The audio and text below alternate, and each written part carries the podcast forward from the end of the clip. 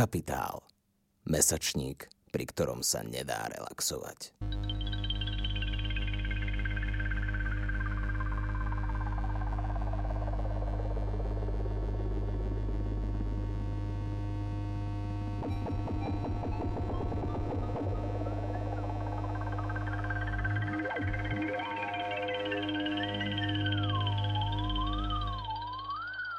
Táto diskusia sa koná v spolupráci s mesačníkom Kapitál a to najmä vďaka, eh, vďaka Karpatskej nadácii a programu Active Citizen Funds, za čo sme nesmierne vďační. Ja odovzdávam slovo pánovi Berešovi, ktorý bude túto diskusiu moderovať. Eh, ďakujem teda, že ste prišli. Dobrý večer. Je slušné sa predstaviť Petr Bereš. Pracujem v RTVS v Slovenskom rozhlase ako redaktor spravodajstva. Vítam všetkých, ktorí neváhali prísť, respektíve odvážili sa prísť do verejného priestoru. Je to v týchto dňoch e, veľká odvaha, ďakujeme vám za ňu. Pozdravujeme všetkých, ktorí to sledujú online z pohodia svojich domovov. Dúfame, že tá diskusia bude prínosná. Dovolte, aby sme predstavili hosti najskôr našej diskusie. Začneme dámou, pani Tina Krekovič-Bek, novinárka, redaktorka denníka N a spomínaná mesačníka Kapitál, prekladateľka z Maďarčiny, viacerých literárnych diel a, a učiteľka. A učiteľka čo, prosím? Budeme musieť hovoriť už na mikrofóny, nech sa páči. Slovenčine. Martin Fodaník, absolvent histórie na Fakulte humanitných ved Univerzity Matej Banskej Bystrici. V 2016 získal doktorát v slovenskej dejiny na spoločensko-odbežnom ústave Akadémie vied v Košiciach, pracuje v Múzeu Spiša v Spiskej Novej Vsi, publikuje články k dejinám Spiša a ďalšie štúdie, články a recenzie vo vedeckých časopisoch a zborníkoch v Česku i na Slovensku. No zaujímavosťou je napríklad, že pred dvomi rokmi Múzeum Spíša vám vydalo vedeckú monografiu Spíš a vznik Československej republiky. Vítajte. Ďakujem, pekný večer. A pán profesor Štefan Šutaj, historik, univerzitný pedagóg, vedecký pracovník Slovenskej akadémie vied a pracovník katedry Histórie Filozofickej fakulty Univerzity Pavla Jozefa Šafárika v Košiciach, bývalý predseda slovenskej časti Slovensko-Maďarskej komisie historikov a hlavný redaktor internetového Open Access vedeckého časopisu Človek a spoločnosť. Zameriava sa na slovenské dejiny po roku 1945, najmä na problematiku postavenia maďarskej národnostnej menšiny a občianských nekomunistických politických strán na Slovensku. Dobrý večer. Dobrý večer. Máme hodinu na diskusiu, ktorú by som, ak teda dovolíte, odteraz odštartoval, tak e, pôjdeme priamo in media res. E, ten plán je taký, že v závere tej diskusie 10-15 minút by som rád vyčlenil na prípadné otázky prítomných ľudí, ktorí sú tu v sále Košického kina Úsmev. Začnem takým pomerne bizarným príbehom, ak dovolíte. Mladislav Molnár sa volá taký pán, ktorý ešte pred pár rokmi v Slovenskom Novom meste, to je mesto rozdelené Trianonskou mierovou zmluvou, na Slovenské nové mesto a Šato Jare. Pôsobil ako učiteľ stredoškolský na strednej škole, vyučoval dejepis, vyučoval dejepis na slovenskej strednej škole a vyučoval súbežne dejepis aj na maďarskej strednej škole v tom, tej druhej časti mesta. Cez veľkú prestávku prechádzal z jednej školy na druhu, čo sa ale dialo v jeho hlave. Zásadne menil proste uhol pohľadu na slovenský dejepis a uhol pohľadu na historické fakty z pohľadu maďarskej historiografie. Dôsledok Trianonu vlastne do súčasnosti, absolútne presahujúci. A ešte taká drobná nadstavba, aby sme sa mali nad čím zamyslieť, kým pre maďarské politické prostredie verejný diskurs bola storočnica Trianonskej mierovej zmluvy, ktorá pripadla na 4. júna mimoriadne dôležitou záležitosťou napriek covidovej pandémii a jej súvislostiam. V slovenskom verejnom diskurze sa vlastne táto téma takmer vôbec nepretraktovala, takmer sa vôbec neobjavila. Čo sa zmenilo za tých 100 rokov pri pohľade na túto historickú udalosť, pán profesor Šutaj, z pohľadu slovenskej historiografie a z pohľadu maďarskej historiografie? Uh, veľa sa toho asi nezmenilo. Neviem, funguje to ten mikrofón, áno? Dobre. Ten pohľad slovenskej a maďarskej historiografie je prirodzene rozdielny na túto problematiku. Je to dané tým, ako obidva také narratívy, môžem povedať, pozerajú na túto problematiku a od toho sa odvíja aj pozícia aj historiografií, aj nakoniec tých politik, ktoré tu fungujú. Pre Slovensko, z tohto pohľadu, čo ste spomínali, Trianon nie je nejakým významným medzníkom. Tam je medzníkom rok 1918, vznik Československej republiky a Trianon je potvrdením stavu, ktorý tu existoval, ktorý tu už bol. Pre Maďarsko je to naopak, pretože tam e, ten Trianon bol očakávaný.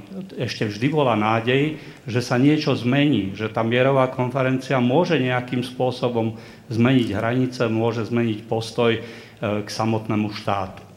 A od toho sa odvíja aj tá základná pozícia, ako sa pozeráme na tieto štáty. Taká obľúbená téza je, že Maďarsko prišlo o dve tretiny svojho územia, prišlo o neviem koľko obyvateľov, e, ktoré, ktoré sa rozčlenili do susedných štátov a vrátane toho aj obyvateľia, ktorí boli maďarskej národnosti. E, tento princíp samozrejme platí a toto je možné akceptovať, ale zase len do určitej miery, pretože tu je pohľad tých historiografií rozdielny pre e, slovenskú, ale aj českú historiografiu. E, ten princíp vychádza z toho, že e, Československá republika alebo Habsburská monarchia sa rozpadla.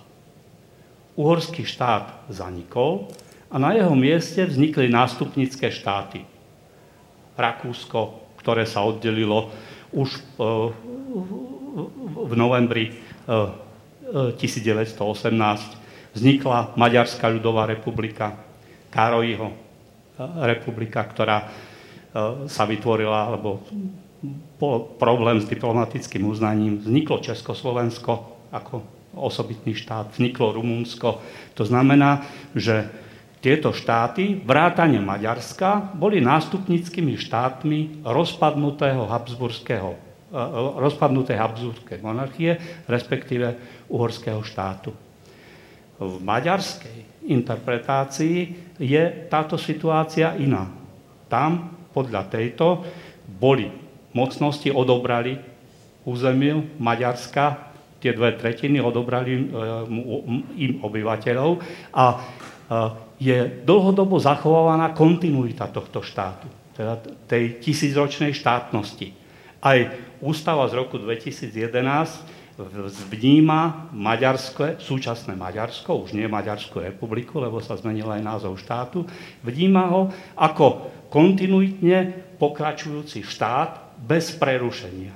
A to, že došlo k tým hraničným zmenám, vníma ako krivdu, ako ubliženie, teda ako, že mu boli odobrané nejaké územia. No a tu je ten základný rozdiel slovenská a česká historiografia hovoria, že nikto, nikomu nič nebolo vzané, pretože štáty sa rozpadli a vznikli nové nástupnické štáty, kým maďarský ten narratív hovorí o tom, že v Maďarsku boli odobraté územia, boli odobratí obyvateľia a toto sa vníma ako tá základná trauma. A toto, táto línia sa e, vidie celým obdobím od roku 1918 a fakticky až do súčasnosti a prejavuje sa aj v tom, ako sa e, Trianon vníma.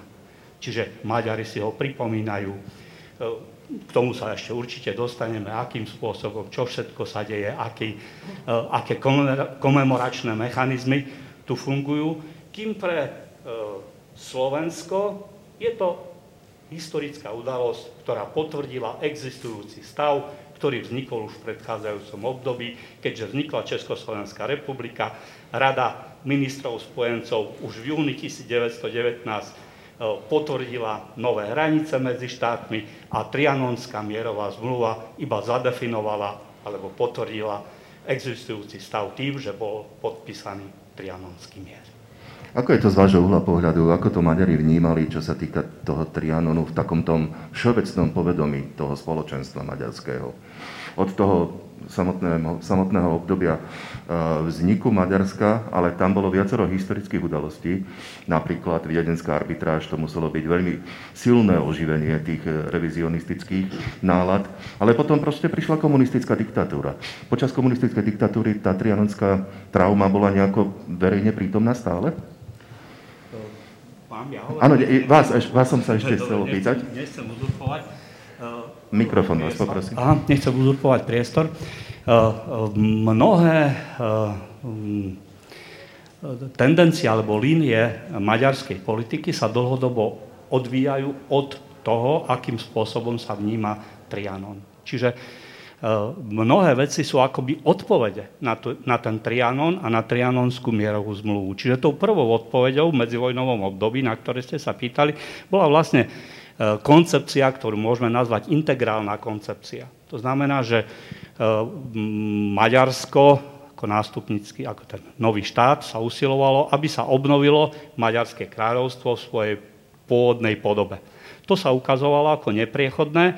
Prišli 30. 40. roky, k moci sa dostali diktatúry v Nemecku, v Taliansku, nakoniec aj v Maďarsku, v konečnom dôsledku aj na Slovensku. A tam sa pod, ukázalo, že jednou z možností je neuchádzať sa o celé územie, teda nevrátiť celé Slovensko do Maďarského kráľovstva, alebo tú časť, ktorá je obývaná obyvateľmi maďarskej národnosti. To môžeme nazvať etnografickou koncepciou, etnografickou líniou. Tá sa nakoniec potvrdila viedenskou arbitrážou. Či bola spravodlivá, nespravodlivá, lebo aj tam bolo zhruba 62 obcí slovenských, ktoré sa dostali po viedenskej arbitráži do Maďarska, ale v tejto chvíli by to mohol byť detail. Pokiaľ ide o tú komunistickú odpoveď na Trianon, v komunistickom režime boli diskusie na túto tému zastavené. Tam ako keby sa ten problém umrtvil, pretože ne, vyhľadávalo sa to, čo nás zbližuje a nie to, čo nás rozdeľuje a nahradila e, v tej línii koncepcií maďarskej, aj v tejto chvíli aj československej politiky, koncepcia budovania mostov. Menšiny existujú, musia existovať, zmenu hraníc nechceme a e, menšina je mostom medzi jedným a druhým priateľským komunistickým štátom. A po spoločenských zmenách v 89. 90. Po zmenách v roku 1989 táto problematika ako keby znovu ožila. Na, dostalo, došlo k renesancii toho. Čiže už vyhlásenie Jožefa Antála, e, predsedu maďarskej vlády o tom, že sa cíti byť e, premiérom 15 miliónov Maďarov, zbudilo v 90. rokoch veľký ohlas No a táto situácia sa zmenila vtedy, keď v bojoch medzi tou líniou socialistickou a líniou, nazvem ju Orbánovskou, e, kým socialisti, e, on, oni mali k tomu takú umiernenú e, rétoriku, nechceli vyťahovať, nechceli o tomto probléme, no, vlastne pokračovali v tej línii pseudokomunistickej, aby sa o tom nedebatovalo. A tá Orbánovská koncepcia tá vyšla s novou odpoveďou na trianonskú traumu. A tú odpoveď by sme mohli nazvať nadhraničná koncepcia budovania jednotného maďarského národa. Napriek, čiže, napriek Európskej únie zrušeniu de facto hraníc.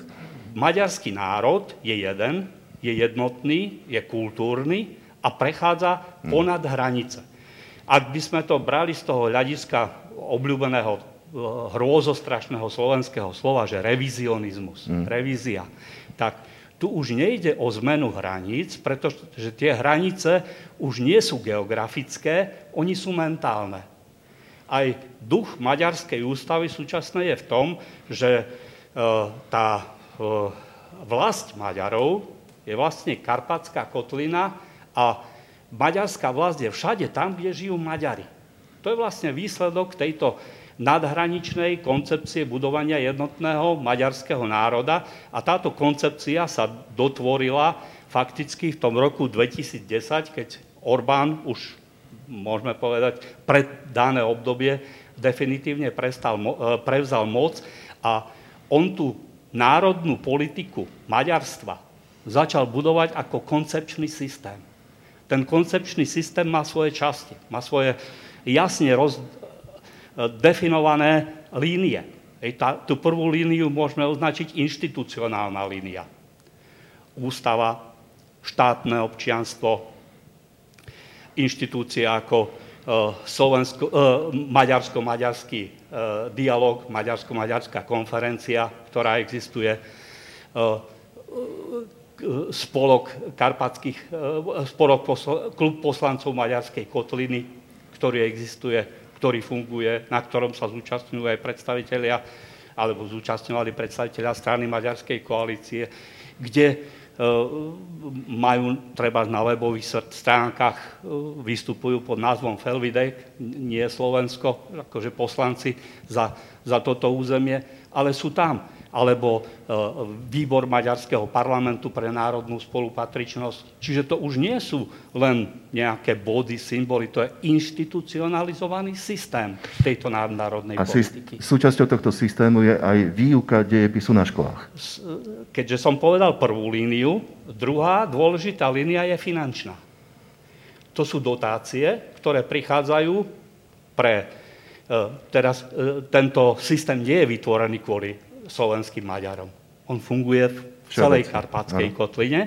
A tie dotácie napríklad v roku, eh, myslím, 1998 eh, poskytovali eh, Maďari zo štátneho rozpočtu zhruba 9 miliónov forintov pre krajanov v zahraničí.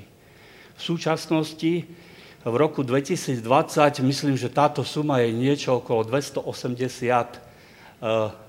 miliónov eur čiže niekoľko miliard forintov, ktoré sú rozdeľované rôznym spôsobom cez nadáciu Gábora Betlena, cez ministerský úrad, cez treba tú loto, ktorú oni majú, neviem presne, aký je názov tejto inštitúcie.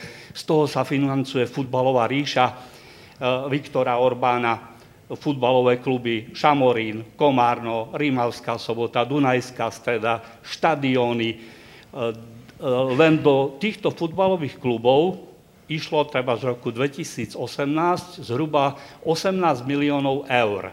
Pre porovnanie, slovenský štátny rozpočet v rámci Fondu pre podporu národnostných menšín pre všetky menšiny na Slovensku dáva 8 miliónov eur kým z tohto programu len pre futbal išlo 18 miliónov. Dotačný program e, Baroša, e, ktorý bol pre podnikateľov e, v roku 2018, ten mal zhruba 18 miliónov, 15, 15 miliónov eur, ktoré boli rozdelené pre podporu podnikateľov, ktorí mohli z Južného Slovenska sa prihlásiť do tohto systému. Čiže to je druhý prvok. No a tretí prvok, to je práve to, čo ste sa pýtali, to je historická pamäť, komemorácia. Aj tento systém je prepracovaný, je vytvorený, má svoje prvky, má svoje členenie, jeho súčasťou je práve napríklad 4. E, jún ako Deň národnej spolupatričnosti, ktorý má svoje línie, má svoje pravidlá, má svoje príručky, má svoje mechanizmy. Čiže e, táto politika je koncepčný systém maďarskej národnej politiky voči Maďarom v zahraničí. Ak si zoberieme vzťah, e, e, on hovoria, to hovorí sa teda o národnej politike, táto politika nie je súčasťou ministerstva zahraničných vecí. Je daná pod samostatné ministerstvo. Kým u nás napríklad problematika národnostných menšín v čase Ficových vlád bola podriadená ministerstvo zahraničných vecí. Paradox. V Maďarsku zahraniční Maďari sú braní ako domáci, prvok, súčasť domácej politiky, kým u nás naše menšiny boli brané ako súčasť zahraničnej politiky. Čiže je množstvo, množstvo takýchto prvok a, a, a už, aby som dokončil túto líniu, ak ja som tu teda opísal skoro značením tú Orbánovú politiku, ktorú on robí koncepčne voči Maďarom v zahraničí. Ak si pozrieme na slovenskú národnostnú politiku voči menšinám na Slovensku, tak eh, zistíme, že sme v krachu, pretože neexistuje žiadna politika, žiadna koncepcia, žiadny systém, ako vysvetliť Maďarom, Rusínom alebo Rómom na Slovensku, že oni sú naši občania, že my sa o nich chceme byť, že my o nich máme záujem. My sa dostaneme do problému e, so zákonom o štátnom občianstve e, a mm, maďarský, maďarská politika bojuje za Maďara na Slovensku a čo urobí slovenská národnostná politika? Že príjme taký zákon, že, že sa ich vzdá. Nie, aby bojovala o svojho občana, ale e, vykáže ho, exkomunikuje ho zo svojho spoločenstva a ešte popri nich aj e, množstvo ľudí, lebo nakoniec ešte viac to zasiahlo Slovákov, ktorí prijali české, anglické, nemecké alebo rakúske štátne občianstvo. Čiže v tom je ten zásadný rozdiel treba medzi slovenskou národnostnou politikou a maďarskou národnou politikou Viktora Orbána. A, a toto je vlastne tá odpoveď dnešnej maďarskej politiky na Trianon? Sú to mladí ľudia, lebo e, generačne sú proste o jednu generáciu za nami.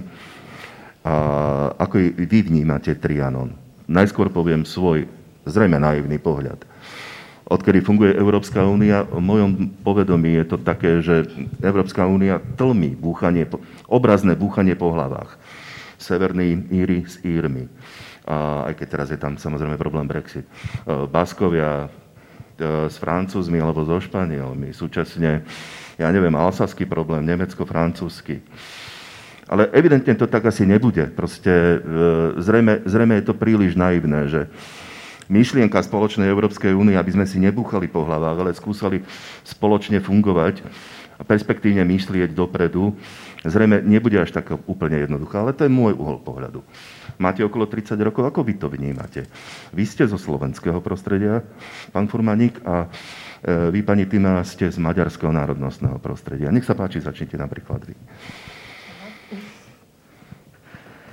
No ja to vnímam tak, že aby naozaj e, toto fungovalo, čo hovoríte, že jednotná utopistická v niečom, akože európska e, spoločnosť, ktorá akoby v ktorej zázračne zmiznú tieto veci, ktoré tu bublali predtým. Mm, myslím si, že nezmiznú jednoducho nejakou takouto spoločenskou zmenou, že vstúpime do nejakého spoločenstva, ktoré má akože kvázi nejaké svoje pravidlá, ale naše boli doteraz, povedzme, že iné. Hej? Že to, myslím si, že, že, že aby toto zmizlo, aby... Mm, aby témy, ktoré sa nabalujú na tento trianon, a podľa mňa to akože nie je len trianon, že myslím si, že oveľa ešte praktickejšia bolesť alebo krivda v tej komunite sú Benešové dekrety, napríklad oveľa rukolapnejšia a dodnes živá v istom zmysle, že, že ľudia do, dodnes sa kvôli nej mnohí trápia alebo majú nejaké, mm, nejaké akože rodinné dedičstva, ktoré nie sú úplne doriešené.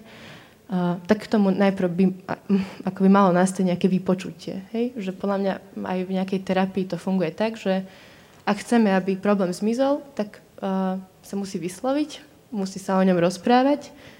A ja napríklad neviem, či úplne to, akože to zmierenie, o ktorom sa často hovorí, je reálne, alebo že by naozaj akože to bolo také jednoduché. Možno to nie je zmierenie, ale jednoducho uh, to budovanie mostov, ktoré ste spomínali, by malo byť um, akoby také reálnejšie. Doteraz si myslím, že, že, že nebolo reálne. Bolo politické, bolo uh, myšlienkové možno, ale ten jazyk spoločný akoby sa nestretol. Hoci... Ma- maďarská komunita na Slovensku samozrejme nie je jednoliatá nejaká názorová mm-hmm. záležitosť, ale aj vzhľadom na to, že sa vyčíta Orbánovskému Maďarsku autokratický prístup vlastne, obmedzovanie napríklad slobodných zdrojov informácií a iné záležitosti. Ako vlastne maďarská komunita na Slovensku vníma to, čo sa deje v Maďarsku, aj s presahom vlastne tej, tej takej tej traumy po tom Trianone? Skúsim to, um, skúsim povedať svoj názor, ale teda nereprezentujem celú maďarskú komunitu. Myslím si, že je veľmi rôznorodá. Je, je to na nej aj krásne, ja ju preto mám tak rada, ale uh, akože na začiatok treba povedať, že uh, Orbán, toto všetko, čo ste vymenovali, je a ešte existuje aj veľké mediálne impérium, ktoré uh, bohužiaľ ovládlo aj štátne médiá a väčšina uh, maďarskej komunity na Slovensku pozera, dá sa povedať, že Orbánovské médiá, to sa dá vysloviť takto, sú vlastne pod jeho priamou, ne, ne, nepriamou, alebo priamou kontrolou jeho vlády. Um, sú to vlastne národné štátne televízie, ktoré jednoducho ponúkajú správy, či už to bolo ohľadne napríklad utečeneckej krízy, alebo aj ohľadne samotnej vnútornej politiky Maďarska sú veľmi tendenčné, sú skreslené, sú nebezpečné. Toto má veľký vplyv podľa mňa na komunitu, hoci myslím si, že akože ľudia samozrejme majú potom akože svo, svoje mechanizmy spracovania, takže nechcem povedať, že sme akoby pod vplyvom Orbána takým spôsobom. Ja by som k tomu ešte chcela povedať, že k tomuto všetkému, že tá jeho politika je naozaj taká, ako ste to opísali, ale ja si myslím, že, že akoby tomu, aby aj fungovala, že musí do seba zapadnúť akoby politika oboch tých, tých strán. To znamená, že ak Orbán niečo ponúka Maďarom, a im to chýba nejakým spôsobom. Presne tá starostlivosť môže zo strany uh, Slovenska, alebo tá, a to nie sú len Maďari, to sú všetky menšiny. Hej, že to ani nehovorme o rómskej alebo rusínskej menšine, že to je samozrejme ešte o mnoho vypuklejšie. Um, tak je to jednoducho niečo aj prirodzené. Ja som uh, robila teraz viacero rozhovorov, aj napríklad so starostami nejakých väčších maďarských miest a viackrát som počula, že že ako majú povedať napríklad podnikateľom v nejakom maďarskom meste z prostredia, kde je nezamestnanosť proste, že rekordná. Že pozrite si Lučanecký okres, Ro, Rožňavu, alebo ja neviem, tieto, tieto kraje uh, nad 20%, alebo tak, tak nejak jednoducho vysoká nezamestnanosť. Ako im má povedať, že nevezmite si dotáciu pre svoju firmu z maďarských zdrojov, keď vyplníte jednu A4 a tú dotáciu dostanete, pričom na Slovensku ani len šancu nemáte. Jednoducho, že neexistuje. Uh, sú to v istom zmysle zabudnuté akože kraje, hoci mne to ťažko hovorí, lebo akože v mojom vnútri nie sú. A medzi vašimi generačnými súputníkmi mm-hmm. táto trauma trianonská je živá? Oni ju vnímajú ako proste niečo, s čím sa aj oni budú musieť vyrovnávať počas svojich životov? Uh, tak znova, akože za celú generáciu rozprávať je uh, asi ťažké, uh, ale um, je prekvapivo živá, by som povedala. Že tá miera akože, uh, je prekvapivá a tiež si myslím, že to nie je len akože nejakým masírovaním zo strany maďarskej vlády. Sú to proste dva dieliky tej skladačky, ktoré do seba zapadajú. Uh, je to, uh, myslím si, že v mnohom je práve už ten Trianon akoby akože takým symbolom, že, že neviem, či niekto úplne akože presne vie, čo za tým vlastne je, alebo aj vie, aj, aj nevie. Robil sa prieskum v Maďarsku nedávno ohľadne Trianonu, kde myslím, že asi 80% ľudí povedalo, že to je podstatná akoby téma v ich životoch, v ich identite, ale keď sa pýtali tie také podrobnejšie otázky, že čo je to vlastne, akože čo sa vlastne stalo, kedy sa to stalo, kde a, a tak ďalej, to už nevedeli úplne. Bez takého prvoplánového, podprahového. Uh-huh. Počul som heslo, kto neplače uh-huh. pre Trianon, ten, ten, ten, ten, ten, ten necíti ako Maďar. Mm-hmm. Toto je definícia taká, ako aj vy to tak vnímate, že to, toto je to živé? No, ja to tak nemám. akože ja to tak nemám. Hoci, uh, hoci v týchto debatách akože často um, skončím tak, že tak pôsobím, ako by to bolo mm. pre mňa dôležité. Ale jednoducho uh, mám potrebu obhajovať aj tento názor v istých kontextoch, pretože si myslím, že uh, že práve tieto nabalené iné krivdy, ako je Trianon, sa akoby ľahko potom schovajú za túto jednu spoločnú vec, ktorú máme. Ako keby ten Trianon odštartoval v maďarského uhla pohľadu sériu ďalších vecí, ktoré sa udiali potom? Áno, akože napríklad je už, že pre mňa ešte, e, toto je pre mňa akože veľmi taký zaujímavý uh, bod v tomto celom, že vlastne také až niekedy cítime, alebo podľa mňa tá komunita cíti, že uh, trošku je to tabu o tom hovoriť. A hovoriť o tom racionálne a povedať, že napríklad akože naozaj uh, sú veci, ktoré sú akože nedoriešené od toho obdobia, či už Trianon alebo Benešových dekretov, uh, je, je to citlivá téma. Veľa ľudí sa bojí ju otvárať akože tak. Veľakrát ostane ona zaseknutá alebo zakliata práve v tom maďarskom prostredí, je tam zakliata. Vlastne o, o Trianone sa takmer nepísalo v slovenských médiách tento rok. Je to storočnica, ale predsa. No, niečo sa, no, niečo sa písalo, ale... ale akože... Takže aj my, my sme vlastne tiež písali, ale nie v tých kontextoch podľa mňa takého pochopenia alebo také empatie voči tomu, Ale mne sa... sa zdá, že tá ideová roztriešenosť tej maďarskej komunite, bavíme sa teda u nás, na, na Slovensku, je mimoriadne silná, veď teraz ani jeden politický subjekt zastupujúci menšinu nie je v Národnej rade. To svedčí o niečom. ak, ak môžem, ja do toho práve to ukazuje tiež na, to, na tú nepremyslenosť národnostnej politiky slovenskej.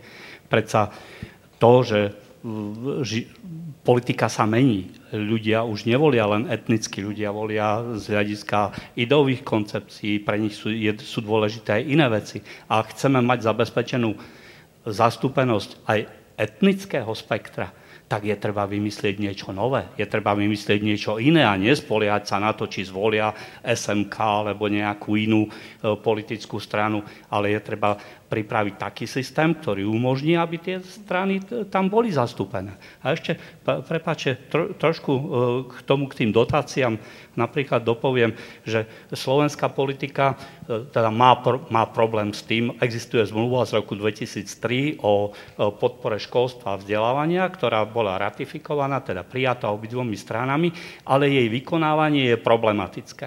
Slovenská strana to napadla, že teda nesúhlasí s tým, ako e, tú politiku, ako sa tie peniaze dostávajú tu na Slovensko. Nakoniec ani politickým stranám slovenským sa to nepáčilo, lebo oni chceli, aby sa aj oni podielali na tom, komu sa tie peniaze budú rozdeľovať, ale tá Or- Orbánovská administratíva povedala, nič také nebude, my dávame peniaze, my z Budapešti budeme deliť, kto dostane tieto peniaze. A reakcia slovenskej politiky je asi taká, že aj na zasadaní zmiešanej Československo Maďarskej komisie pre národnostné menšiny je tento problém od roku zhruba 2000, e, keď nastal tento problém, to bolo v čase prvej Ficovej vlády, myslím okolo roku 2006 alebo 2008, tak tento problém sa vezie ako balík nesplneného uznesenia a nájdete ho v zápisnici zmiešanej komisii dodnes ako nevyriešený.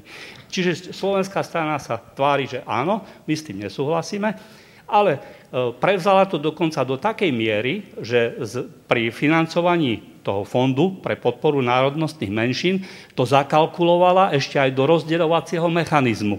Že tie menšiny, ktoré majú podporu od materskej krajiny, dostanú o neviem koľko percent menej. No tak.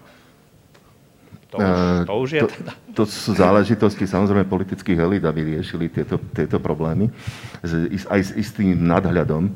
Pán Furmaník, e, generácia vašich historikov na Slovensku z môjho uhla pohľadu pomerne sviežo teraz načrela do obdobia slovenského štátu a obdobia e, fašistickej ideológie na, na Slovensku. E, úžasná kniha od Jakuba Drábika, Fašizmus napríklad, len za všetky. Tých diel je viacero.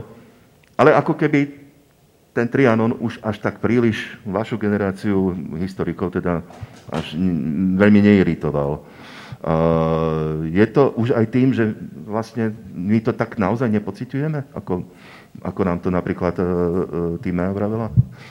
Áno, tak e, vo všeobecnosti dá sa povedať, že mladá generácia teda v tej slovenskej časti veľmi, veľmi nevníma ten, ten Trianon a nie je, to, nie je to príliš taká téma. A nie len pre mladú generáciu, ale ako aj bolo spomínané, tak vo, vo všeobecnosti bolo o tom veľmi málo v médiách.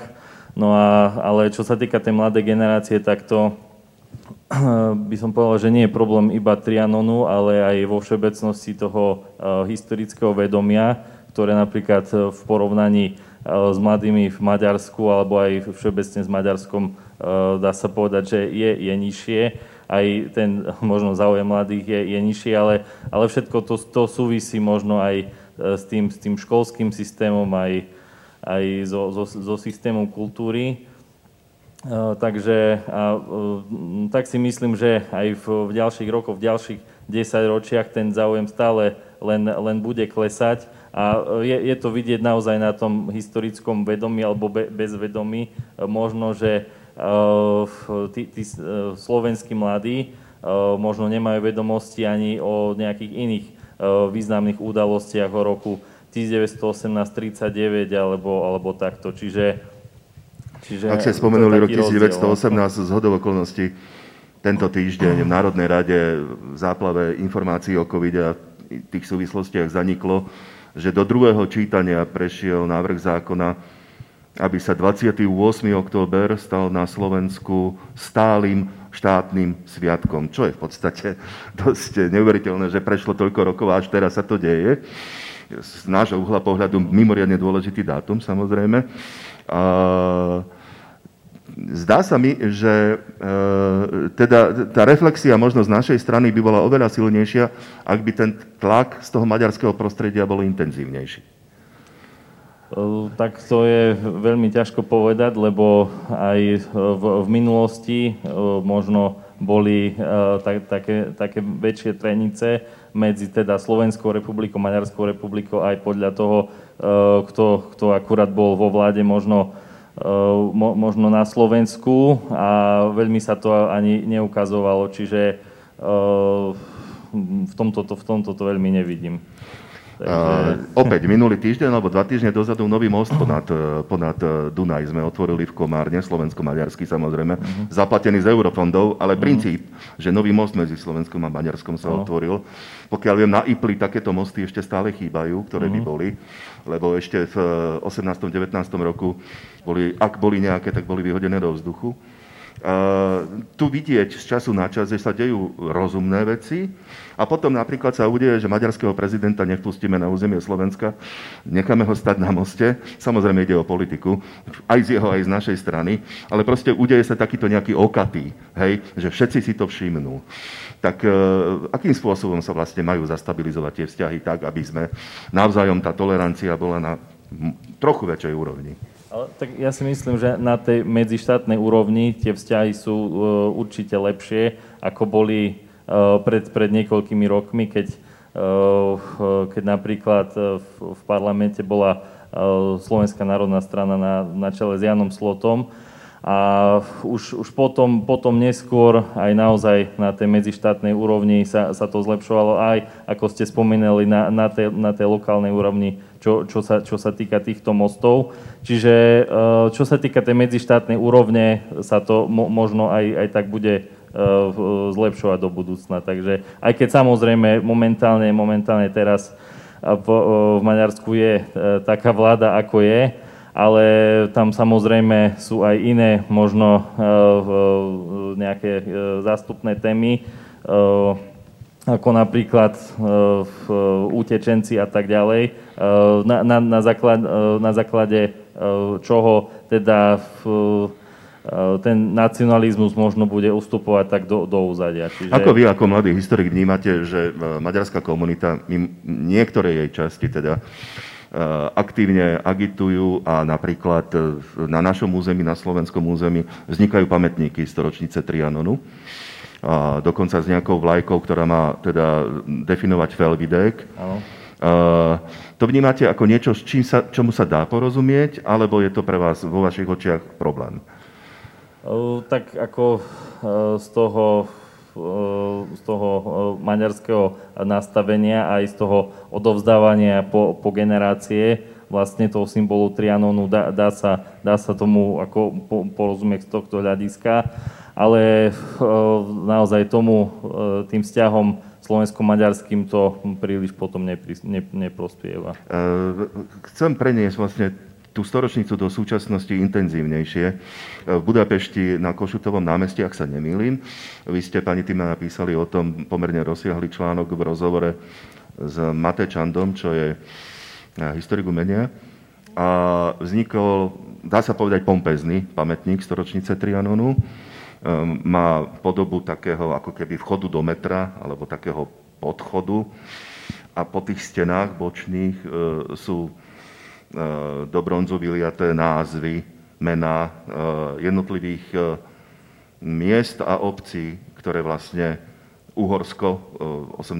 roku stratilo ale samozrejme, že sú v maďarskom jazyku. To znamená, že je tam v maďarskom jazyku Kisucký lieskovec, alebo ja neviem, aj Tvrdošín, alebo... Rozumiete, rozumiete, čo chcem povedať? Ako vy toto vnímate?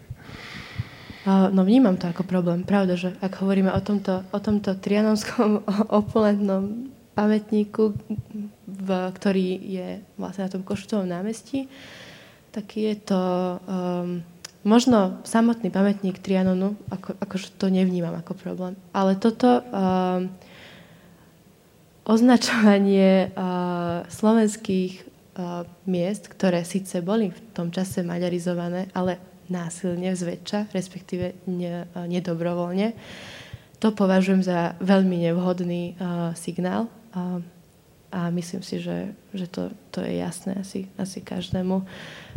Nie, asi v Maďarsku nie úplne, ale u nás samozrejme, že sa to dá čítať uh, takto jasne. Uh, čo sa týka druhého pamätníka, čo je na Gemery, tak tá, akože ja by som stále... V Gombaseku konkrétne, áno? Kon, konkrétne v Gombaseku, tak ja by som akoby stále oddelovala, hm, ono je to aj oddelené, že maďarská menšina na Slovensku a Maďarsko, ale že tá dynamika funguje úplne inak, že, že vlastne jedno bez druhého um, by nefungovalo. Akoby tí Maďari na Slovensku sú medzi, že medzi tými dvomi politikami. To znamená, že oni sú taký ten ostrovček, na ktorý vplývajú obidve. A teraz ten je ako o niečo pochopiteľnejší z hľadiska uh, tej potreby um, udržiavania tej identity. Maďarov je konkrétne stále menej. Akože v niektorých mestách sa naozaj že, že, že rapidne znižujú tie, uh, tie čísla. Um, ľudí, ktorá, ktorí, ktorí sa prihlásia k maďarskej národnosti. Áno. áno, aj je menej maďarčiny na uliciach, akože aj čo sa týka vizuál, vizuality mm-hmm. miest a podobne. A to ešte akože stále neznamená, že musíme mať gičové pamätníky Trianonu, ale jednoducho, že v takejto akoby identitnej rovine by sa to dalo pochopiť. A pre mňa je, ale opäť toto ten pr- akože problém, ktorý tam ja som akože odvnímala. Jednak je to takéto sakralizovanie pôdy, že oni naozaj zbierali tú, tú pôdu z celého toho akože Felvideku alebo te, toho južného Slovenska, ktorú potom osadili v, do, tej, do toho pamätníku. Je to akože symbol, ktorý aj ten Mate Čanda vysvetľuje, že sa môže viazať vedome, nevedome, až, až na také akože irredentistické, hortistické... A, a tá vlajka?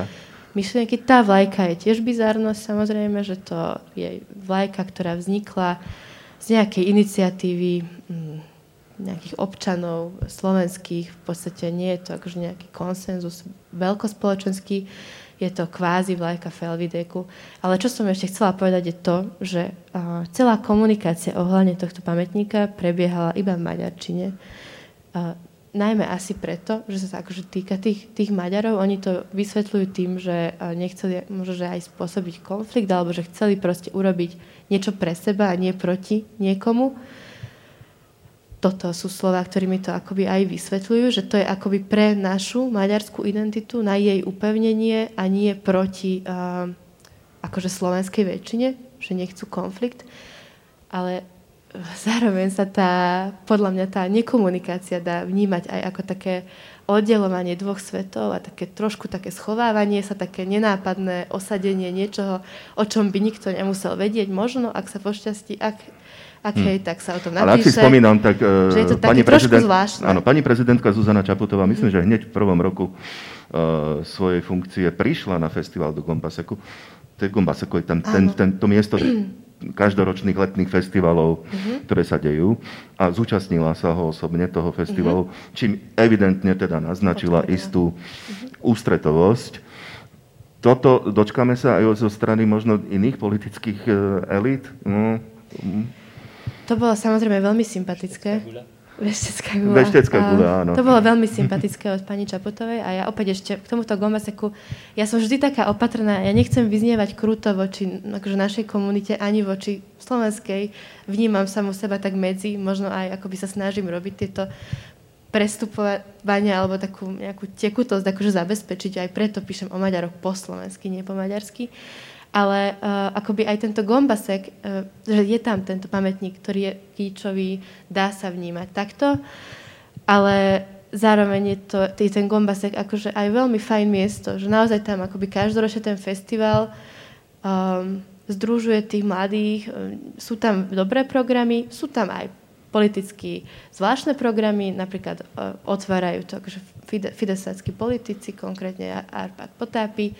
Každoročne um, objavujú sa tam zvláštne mená, ale opäť je tam tá taká dvojedinnosť, že aj je to dobré, aj je to zvláštne, aj to máme radi, aj to kritizujeme. Ano. Takže je to ťažká e, situácia. Byť skúsme, skúsme možno, ako by sme sa dostali k nejakým takým spoločným presahom maďarsko-slovenským. Pán Furmanik, vy si viete predstaviť. Pán Šutaj bol predsedom slovenskej časti Slovensko-Maďarskej komisie historikov. A tá komisia sa niekoľko rokov pokúšala, ak mám teda pravdu, opravte ma, ak nehovorím pravdu, zostaviť učebnicu, spoločnú učebnicu dejín. Slovensko-maďarskú učebnicu dejín. evidentne sa to zrejme nepodarilo, že ak by bola iniciatíva vo vašej generácii podobná, Myslíte si, že by bola tá ústretovosť? Máte na maďarskej strane napríklad vo vašej generácii historikov, ktorých poznáte, s ktorými by ste si vedeli predstaviť podobnú, podobnú aktivitu? Tak úprimne priznám, že e, nie som v kontakte e, s mm-hmm. maďarskými historikmi, ale e, ja osobne nemal, nemal by som problém na takomto niečom spolupracovať, ale je, je veľmi otázne tiež, aký by to malo výsledok, pretože je vidieť, že ani, ani tých 100 e, rokov nestačilo na to, aby, aby vlastne sa celá táto téma nejak, nejako do nejakých iných sfér posunula a možno, možno bude treba ešte nejakú ďalšiu generáciu alebo dve, aby, aby, to, aby to prešlo do tej uh, úplnej histórie. Ako napríklad teraz sa bavíme o Napoleonovi, to je už, akože, už absolútna história.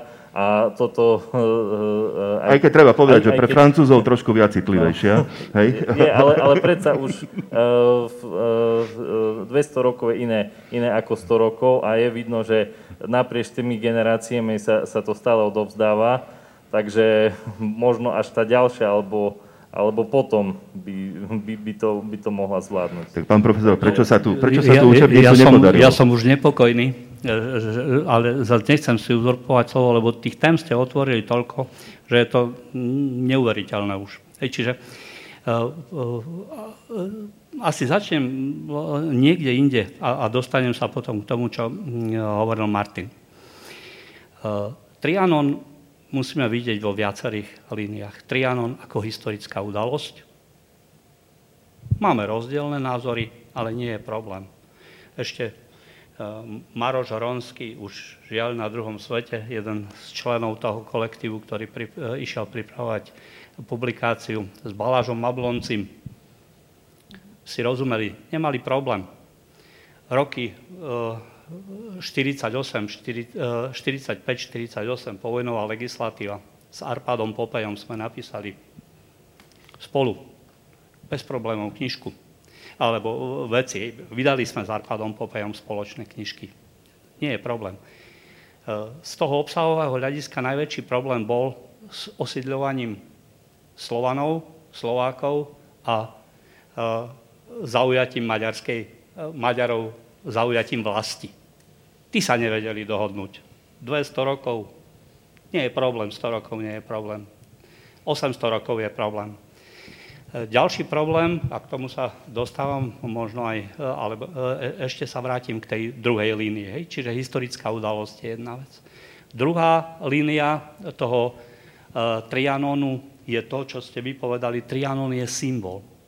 Trianon už nie je len historická udalosť. Trianon je symbol tak ako keď poviete Benešové dekrety, pod Benešové dekrety patrí ako keby celá povojnová legislatíva, pritom na Slovensku sa pôda konfiškovala na základe nariadenia Slovenskej národnej rady, ľudové súdy boli na základe národ, nariadenia Slovenskej národnej rady, maďarskí aňáši, ktorí tu prišli po viedenskej arbitráži, sa odsúvali na základe dohod, dohody o prímeri, E, Maďari do Maďarska a Slováci z Maďarska prichádzali na základe medzinárodnej zmluvy o výmene obyvateľstva medzi Československom a Maďarskom a Beneš s tým nemal nič.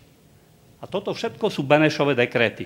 Keď niekto povie Benešové dekrety, tak za Benešovými dekretmi je, že Nemci boli odsunutí z Československa, lenže Nemci boli odsunutí na základe postupinskej dohody, nie na základe Benešových dekretov. Štátne občianstvo, e, konfiškácia majetku, áno, ale toto nie. A to isté platí o Trianone. My keď povieme Trianon, to je symbol. To už, to už nie je historická udalosť. To je druhá línia.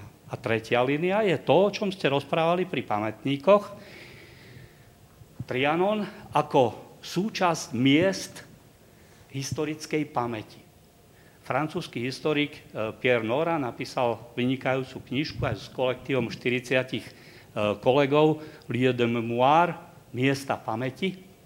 A tam hovoril o tom, že história sa odvíja v dvoch líniách. Jedna je línia historická a jej výklad a druhé je to miesto pamäti, teda to, akým spôsobom eh, my čo učíme v škole, lebo to je selektívne, čo učíme v škole. Maďari učia jedno, my si vyberieme, že učíme druhé. Čo sa učíme v rodinách, čo máme v tlači, ako sa masíruje verejnosť, akým spôsobom obsadzujeme verejný priestor, to sú tie pamätníky, že na jedných kopcoch máme slovenské dvojkríže, na druhých máme Turulov, Esterháziovské pamätníky, e, e, trianon, protitrianonské pamätníky. E, jediný rok 2010, keď spomínaný Slota so svojou partiou urobil v Komárne proti, protrianonský pamätník, ale veľmi sa to neujalo, síce aj teraz boli klásť vence, ale mm, na, na Slovensku to, to, to ne, nemá E, možnosť žiť ako, ako tradícia, ako, ako rituál, kým toto sú vypracované trianonské rituály. Čo sa hrá, aká vlajka sa drží, kto prináša prejav, aké modlitby sa spievajú, ako funguje. Čiže toto tie miesta pamäti, alebo ten boj o verejný priestor je už súčasťou instrumentalizácie histórie a instrumentalizácie politiky. A ono to nie je také celkom jednoduché maďarský prezident a jeho zastavenie, a jeho zastavenie na moste. E, dva týždne predtým, než tu išiel maďarský prezident, mi volala, myslím, že zastupkynia primátora Komárna, či by som prišiel predniesť prejav ako predseda slovenskej časti Slovensko-Maďarskej komisie e, k otvoreniu tohto pamätníka, svätého Štefana. Samozrejme, nemám problém. Aj ja som Štefan, aj on bol Štefan e, urobím vám krásny prejav, nakoniec vzor si môžem zobrať e, z prejavu, ktorý predniesol tedajší podpredseda vlády Dušan Čaplovič pri nejakej príležitosti o svetom Štefanovi, ktorý, kde krásne e, vylíčil, akým spôsobom ten svetý Štefan fungoval. Moja druhá otázka bola, dobre, kto príde? Maďarský prezident. Fajn. Slovenský prezident. No slovenského sme nevolali, lebo on by aj tak neprišiel. Len ako viete, že by neprišiel? No lebo Gašparovič by tu neprišiel na, akože, no tak len pozvite Čaploviča, ale potom nevolajte maďarského prezidenta, ale zavolajte maďarského podpredsedu vlády. A nie, lebo to už je neskoro a neviem čo, v takom prípade ja sa nezúčastním, pretože toto nie je historická záležitosť, toto je problém, ktorý budete mať o dva týždne na stole a budete mať z toho takú kauzu, že sa bude celé Slovensko a Maďarsko čudovať, ak to urobíte tak, ako to chcete čudovať. O dva týždne bola kauza, o ktorej ste hovorili. Ja som pri nej už nebol. A k tej učebnici, podarí sa ju niekedy napísať? Uh, problém uh, aj, aj v tom, prečo tá učebnica nevznikla, uh, uh, má to rôzne uh, uh, dôvody, prečo. Ani jeden z nich nie je výsostne odborný. Historici by sa vedeli dohodnúť. Problém bol v tom, ja som chcel nastaviť tú učebnicu tak, aby sa dali vedľa seba štúdie slovenského a maďarského historika s rozdielnými názormi, ktoré by sa urobili ako prvý vklad, o ktorom by sa mohol diskutovať. Maďarskí kolegovia mali veľké oči. Urobíme fantastickú učebnicu s fotkami, E, na nejakom papieri a, a neviem čo, a vydavateľstva. Potom sme zistili, že nemáme copyright na fotografie. Maďari ho mali, pre Slovákov ho nevedeli zabezpečiť. Čiže my by sme mali iné fotografie, ako by mali Maďari fotografie. Výber tých fotografií sa ukázal ako problémová záležitosť. Ďalšia vec, e, to bolo v období, keď e, teda politické špičky mali záujem, to bola podpísaná vtedy dohoda, teda taká spoločná minulosť, alebo neviem, ako sa to volalo. To je ktorý rok? Asi kde 2007. Sme? Áno. E, že vtedy sa podpísala táto dohoda a politické špičky nás podporovali. Lenže tá nová línia, ktorá nastúpila potom okolo roku 2010, práve reprezentovaná Orbánom, podľa môjho názoru, lebo maďarská strana začala byť opatrnejšia, Eh, pokúšali sa istým spôsobom podľa mňa o nejakú cenzúru toho, že ako, čo by tam malo byť napísané a čo je eh, pre Maďarsko dôležité. No potom, keď eh, na Slovensku tiež do, došlo teda tá druhá vláda Roberta Fica a veľkých diskutérov, kde chcem povedať nepriateľov, sa stali kamaráti. Situácia sa zmenila a v duchu toho skoro socialistického hesla, že robme to, čo nás neznepriateli, lebo my máme iných nepriateľov, potrebujeme mať spoločnú V4, potrebujeme spoločne postupovať v Európskej únii, potrebujeme sa brániť proti migračnej politike, dajme mi histórii pokoj. A keďže my sme potrebovali ešte nejaké ďalšie financie, ďalšie záležitosti, tá e, politika, alebo e, jednoducho ochabla a záujem e, podporovať, lebo zase texty boli skoro pripravené, s Maďarmi bol problém v tom, na čo budeme mať copyright a na čo nebudeme mať, aké budeme mať fotografie a čo nebudeme mať, ako sa urobia chronológie. Ale odhliadnúc od týchto technických problémov, vy ste sa zhodli na, na, na texte tej učebnice? Áno.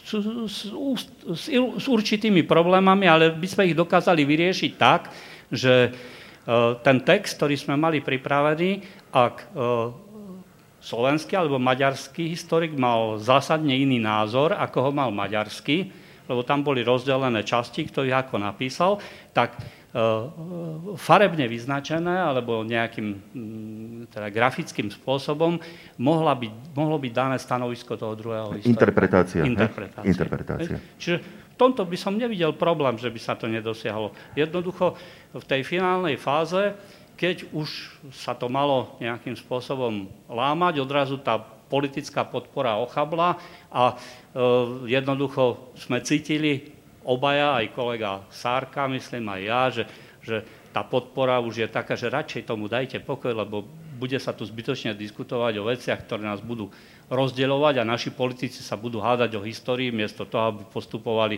spoločne a my chceme pokoj. Takže tam by som ja niekde videl tento problém, nie v tom, že by tam sme mali naozaj veľmi kvalitný tím mm, historikov na jednej aj na druhej strane, mm, vynikajúcich, renomovaných. Takže musíme čakať na vhodný politický kontext. No, ja som urobil aspoň zo slovenskej strany tú záchrannú líniu v tom, že e, v historickej Slovenskej reví e, vyšli e, časti článkov slovenských historikov, ktoré boli publikované a vydali sme anglickú verziu e, slovenských príspevkov, ktorá je k dispozícii plnotextovo. A ešte Kde je to k dispozícii, ak by niekto chcel si nájsť v knižnici? Na, webe, na webových na stránkach to nie je, pretože to bolo 32 autorov a ke, keďže niektorí už sídlia o poschode ano. vyššie, veľká časť v nebičku zo piati z nich, tak už nie som schopný zabezpečiť aj od tých následovníkov súhlas k tomu, aby som mohol publikovať ich Takže, veci. vážení, e, pochopili Takže... ste aj z toho, čo tu odznelo takej rôznorodosti a zmesovosti, že toto je téma, o ktorej by sa dalo diskutovať veľmi dlho. Je tu priestor na prípadné vaše otázky. Nech sa páči. Využite, využite, že je tu pán profesor Šutaj alebo pán Furmaník. Áno, ako to budeme riešiť? Bude vás počuť? Uh, skúste na nás kričať teda.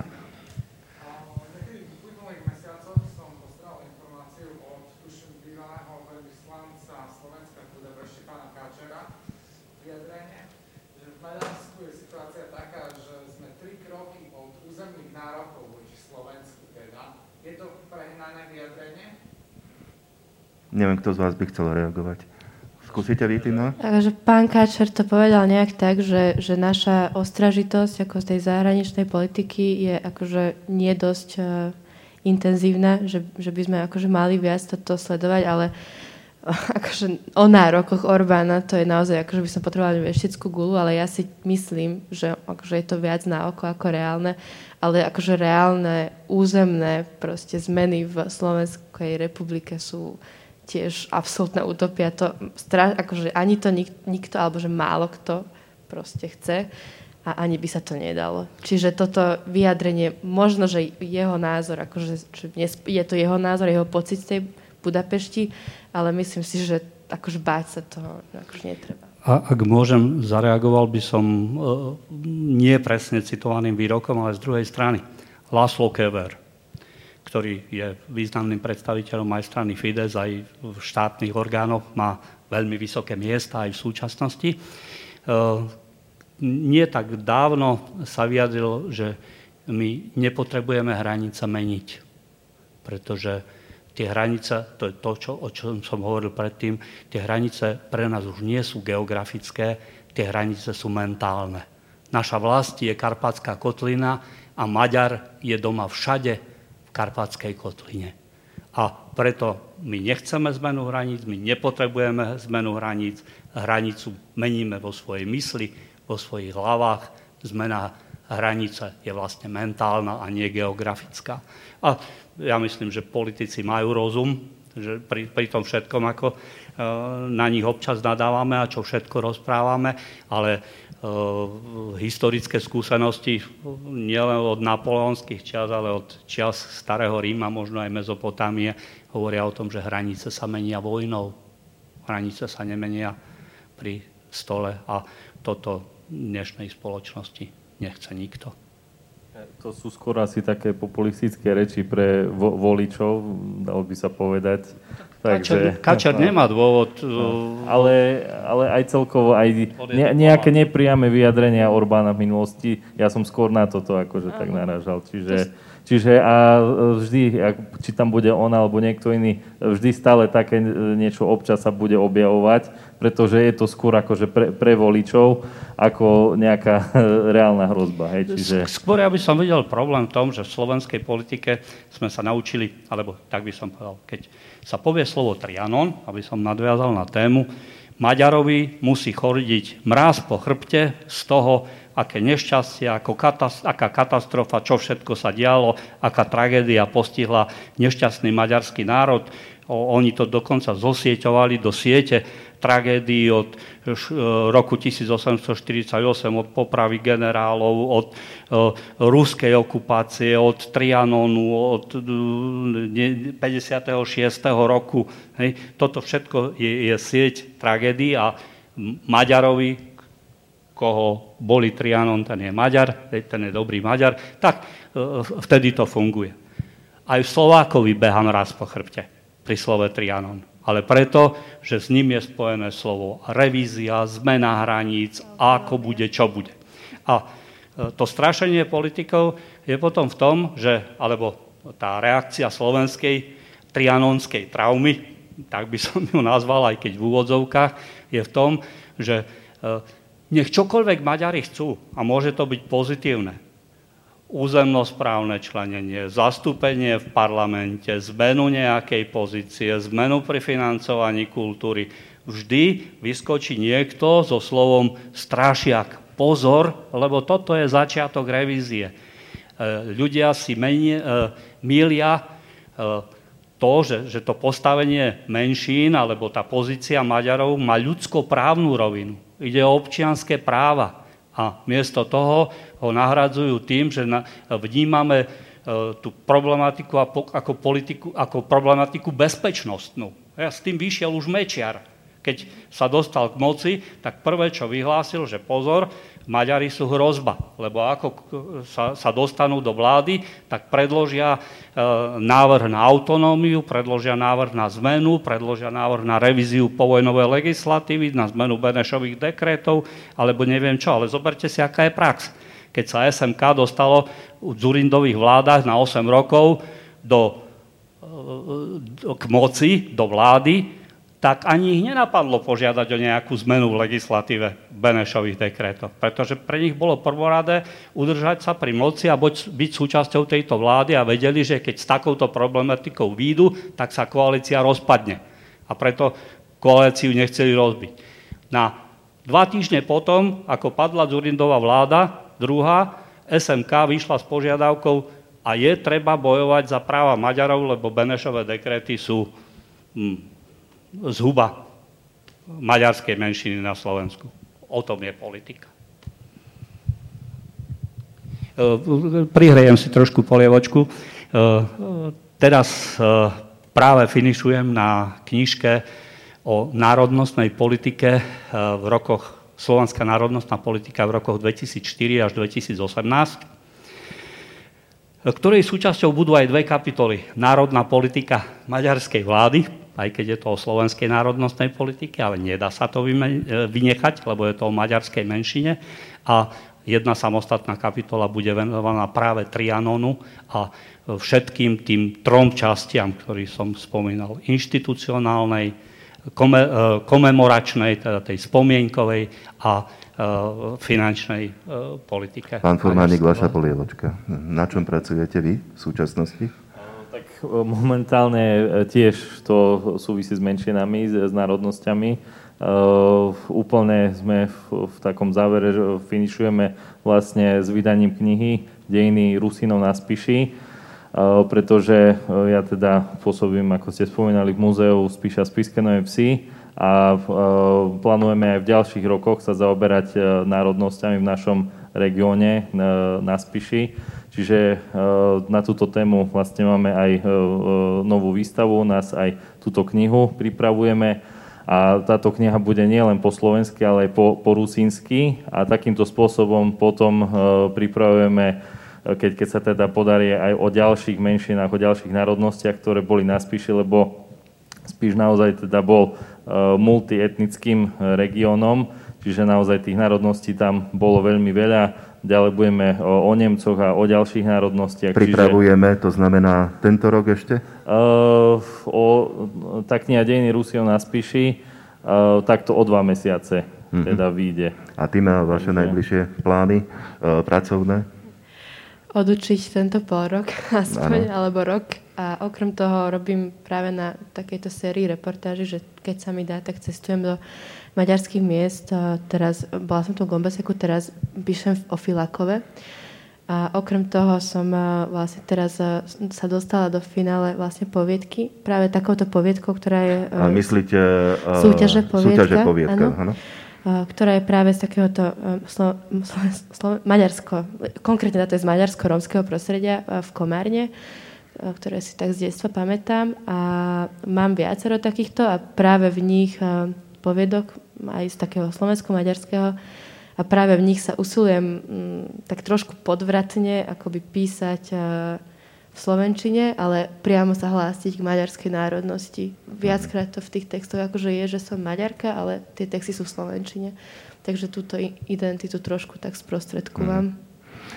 Skonštatovala Tina Krekovič-Beck bol s nami aj Martin Furmaník a pán profesor Štefan Šutaj. A ďakujeme za vašu účasť.